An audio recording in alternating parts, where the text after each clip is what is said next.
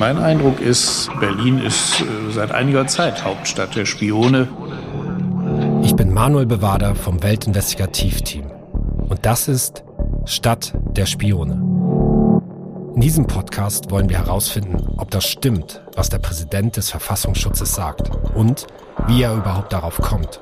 In der Nacht ging die Tür auf beim Zoll, standen zwei Herren in schwarzer Lederjacke. Da wusste ich, jetzt wird's ein bisschen härter. Die Recherche führt uns in die Vergangenheit.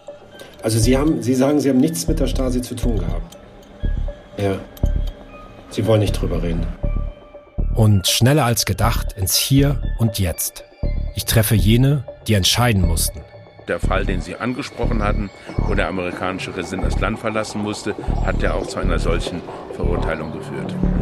Und aktuelle Politiker. Und da wurde mir dann eröffnet, dass sie Hinweise hätten, das wurde allerdings auch sehr kryptisch gehalten, dass es quasi einen Angriff auf mein Handy gebe. Was mich etwas wundert, ist, dass der Verfassungsschutz auch meine Handypasswörter äh, kannte. Wir sind im Bundestag unterwegs. Hat Herr Schulz Ihnen ein bisschen was erzählt, was wir vorhaben? Ich ahne es.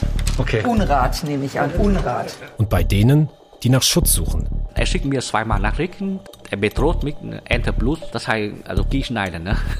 ja, also Kopf schneiden. Es steuert schließlich auf einen Mann zu. Und dann kommt einer von dieser Gruppe auf mich zu, vielleicht habe ich ihn auch angeschaut und sagt, und jetzt äh, lösen wir den KGB auf.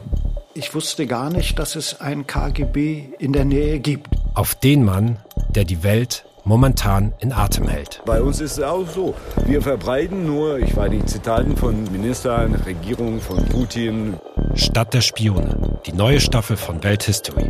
Ab dem 9. Juni 2022 wöchentlich und überall, wo es Podcasts gibt. Ist das ein Mikrofon? Menschenskind.